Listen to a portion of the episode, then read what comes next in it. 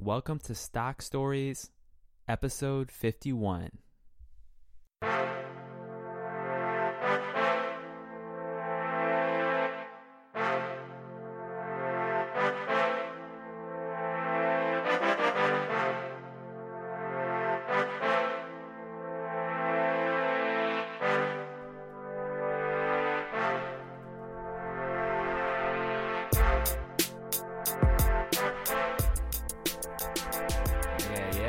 All right, all right. Hello, hello. My name is Alex. Welcome to the Stock Stories podcast. I am your host for today. And if you're new to the show, what we do on this show is we talk about stocks, we talk about investing. This show is dedicated to helping you, the individual investor, learn how to make better investing decisions. That's what we're all about here. And the primary way that we do that is through case studies of real individual companies. And we also talk about the philosophical underpinnings of investing, mainly through the lens of mental models. So, uh, usually every third or fourth episode, I'll do a mental model and we'll talk about that. But today we have a little bit of a different episode for you also on the philosophical side. Um, but instead of going through a specific mental model today, I thought we would talk a little bit about um, just kind of some basic portfolio management stuff, which is to simply look at your portfolio. What can you and I do to review our portfolio on a regular basis to make sure that we're actually achieving the goals that we want to achieve? A lot of times on this show, I don't know about you, but for me, when I'm going through these companies, I get really excited about the details and the financials and the story. And I want to dig into the underlying economics of what's going on. And sometimes I just get lost in the weeds of a particular stock or particular company. And that's great and it's important. It's also important, I think, to take a step back sometimes and actually review your portfolio, actually review what you actually own and say to yourself, okay, I own this stock. Well, why why do I own it? I own this company. What was my motivation? How have things performed? And what time frame am I evaluating this stock under? Another question is what did the collection of stocks I have say about my goals? Are they aligned with my goals or are they not? Um, let's dig into a couple of these questions because I think it'll be helpful. So, I think first of all, it's important to set up some sort of periodic ritual or time where you sit down. Um, if you have a significant other, definitely include them in the conversation. Sit down and talk about what does your portfolio look like and how has it done over the past X time frame? I know for my family, we definitely do this on a yearly basis and more frequently on uh, on a weekly basis, although it's not nearly as in depth. So, one of the questions I think it's useful to ask first off is, okay, well, how well did our investments do? That's usually kind of the first thing that uh, first question to ask, right? The obvious one. How have our investments performed? Because at the end of the day, that's what we're trying to do, right? We're trying to make money with our money. But that's not a deep enough question. It's a good start, though. What about the question, how well did our investments do over this time period?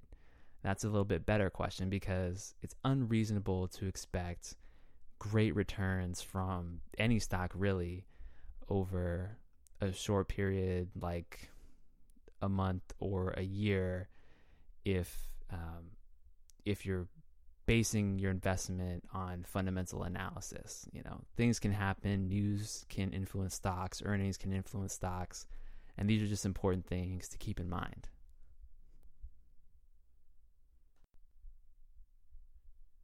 One of the reasons that I mentioned this is that I was going through my own family's portfolio and kind of looking at some of the stocks that we own. And uh, I was kind of thinking to myself, like, wow, there's like a big divergence in performance already from a lot of these stocks. And these are shares that we haven't even owned for that long, but there's already a wide, like, a wide range in how well these stocks has performed. So some of them have gone down a lot, some of them have gone up a lot, and it's really interesting to see how different companies and different stocks behave over short periods of time. Um, but in reality, I have to remind myself that that's not really a big indicator of my skill as an investor. I mean, some of these shares I've owned for less than a year. Some of them I've owned longer, and maybe that's a better indicator of skill. But over, say, like a one year period or a two year period, stocks can fluctuate wildly, and they may not, the price may, may or may not be based upon reality. So it's hard to say that maybe you should or should not change course um, given a particular strategy based on one year performance or two year performance. So that's just something I want to bring up because I think it's important to think about. You know, if you have positions in your portfolio that have gone down a lot, uh, like some of my stocks actually in the past year, don't fret. Like, that's okay. That's normal. Sometimes there's just a lot of market pessimism and it's not indicative of the skill you bring to the table and how well you're thinking through investing problems. It's more indicative of people's short term emotions. And um, so there's one stock in particular.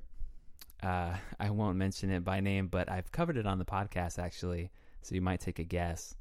But it's actually gone down significantly over the past um, past couple of years. There's just been a, some negative things happening at the company, and the market reaction to it has been very negative. And one thing that happened is that the company uh, reported some good earnings recently, and the stock shot up over 10% in a single day. Now, that definitely didn't undo all of the unrealized losses that I had on the stock, but it definitely helped. But it's just so interesting to me to see how other people's short term emotions can influence the value of my family's portfolio so significantly in such a short period of time. So that's another thing to keep in mind. At any given moment or any given day when you're reviewing your portfolio, just remember that uh, the stock market's returns and drops, they can come in bursts. So just because your account balance is you know X percent higher or lower than maybe you were expecting, um, don't let that kind of veer the logical side of your mind off course into thinking that this is the true worth or the true value of your positions. So that's something to keep in mind. Um, I want to touch again on the point of different components in your portfolio behaving differently. So, as you're picking stocks, obviously you want to pick great ones, right? You want to pick great companies that have great characteristics, a lot of the things that we talk about on the show. But that's really not enough once you get into portfolio management. Once you start building your own portfolio, what you'll realize is you have a certain collection of companies and one way that I like to think about this as is imagine that your portfolio is not simply a collection of all these different businesses, but imagine them as one single company. So, what were the earnings last year of the company that is your portfolio? So, say you own stock A that earned $1 per share and stock B that earned $1 per share, and you own them in equal amounts well, then your portfolio as a whole, your company, your stock earned $2 per share. And then you can think to yourself, okay, well, what is the projected growth rate of my portfolio? So I find that thinking about things in, in these terms kind of helps me think about the big picture of what is going on with my own family's portfolio and seeing how okay maybe I've got this component over here that's growing a little bit slower, but maybe I've got this one over here that has some good long term growth potential, and maybe they balance each other out in some kind of way. Another way you can apply this thinking is through different industries and different market segments. So, for example, if you own an oil and gas company, um, that's a very cyclical industry so that has certain characteristics to it. And then maybe you own, say, a tobacco company. Like we've mentioned Altria and Philip Morris International on the podcast before, as well as British uh, British American. So if you recall from, I think it was the episode on British American, where I noted that if if uh, if gas prices go down, people tend to buy more cigarettes because cigarettes tend to be sold in gas stations. So imagine you have a portfolio where you own both shares of Altria and shares of a company like ExxonMobil. So if oil prices go down, naturally ExxonMobil is going to be hurt by that, right? Because they're the ones selling the gas. Whereas a stock like Altria might benefit from lower oil prices because people are more willing to spend money on cigarettes at the gas station. So you can see how you can build a portfolio where the components kind of internally balance each other out based upon their economic characteristics. And sorry if I'm getting too deep into the weeds, but there, this is like a whole field of uh, portfolio management uh, and asset allocation that goes beyond picking the individual components, but actually crafting an entire portfolio. So when you review your portfolio, you can kind of see how these things are working together. And it's important to look at things from the big picture and not just at the individual component level. So I'll leave you with that thought today. Just go back and look at your portfolio. Um, I try not to check mine too often because I just don't want to induce anxiety about positions falling or rising. But I do think it's important to have a sort of ritual, a sort of periodic checking that takes place so you see where your portfolio is going and see if you're actually moving towards your goals or not. And then if you're not moving toward your goals in a satisfactory way, well, then you can course correct and come up with a different plan. So that's what I got for you today. And um, next week we'll have another company for you, and we're going to get right back into the details, going through the S and P 500. And so, if you want to follow me on social media, I'm mainly on Instagram at Stock Stories One. That's at Stock Stories and the number one. Or you can email me directly at alex at stockstoriespodcast.com. Uh, thanks for listening, and I'll catch you next week.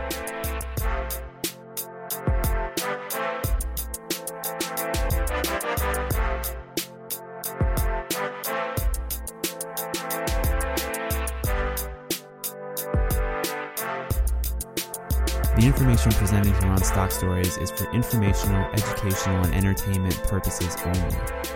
You and you alone are responsible for your investment and financial decisions. Please consult an appropriate tax, legal, or financial advisor that can analyze your specific situation in the context of your goals and circumstances.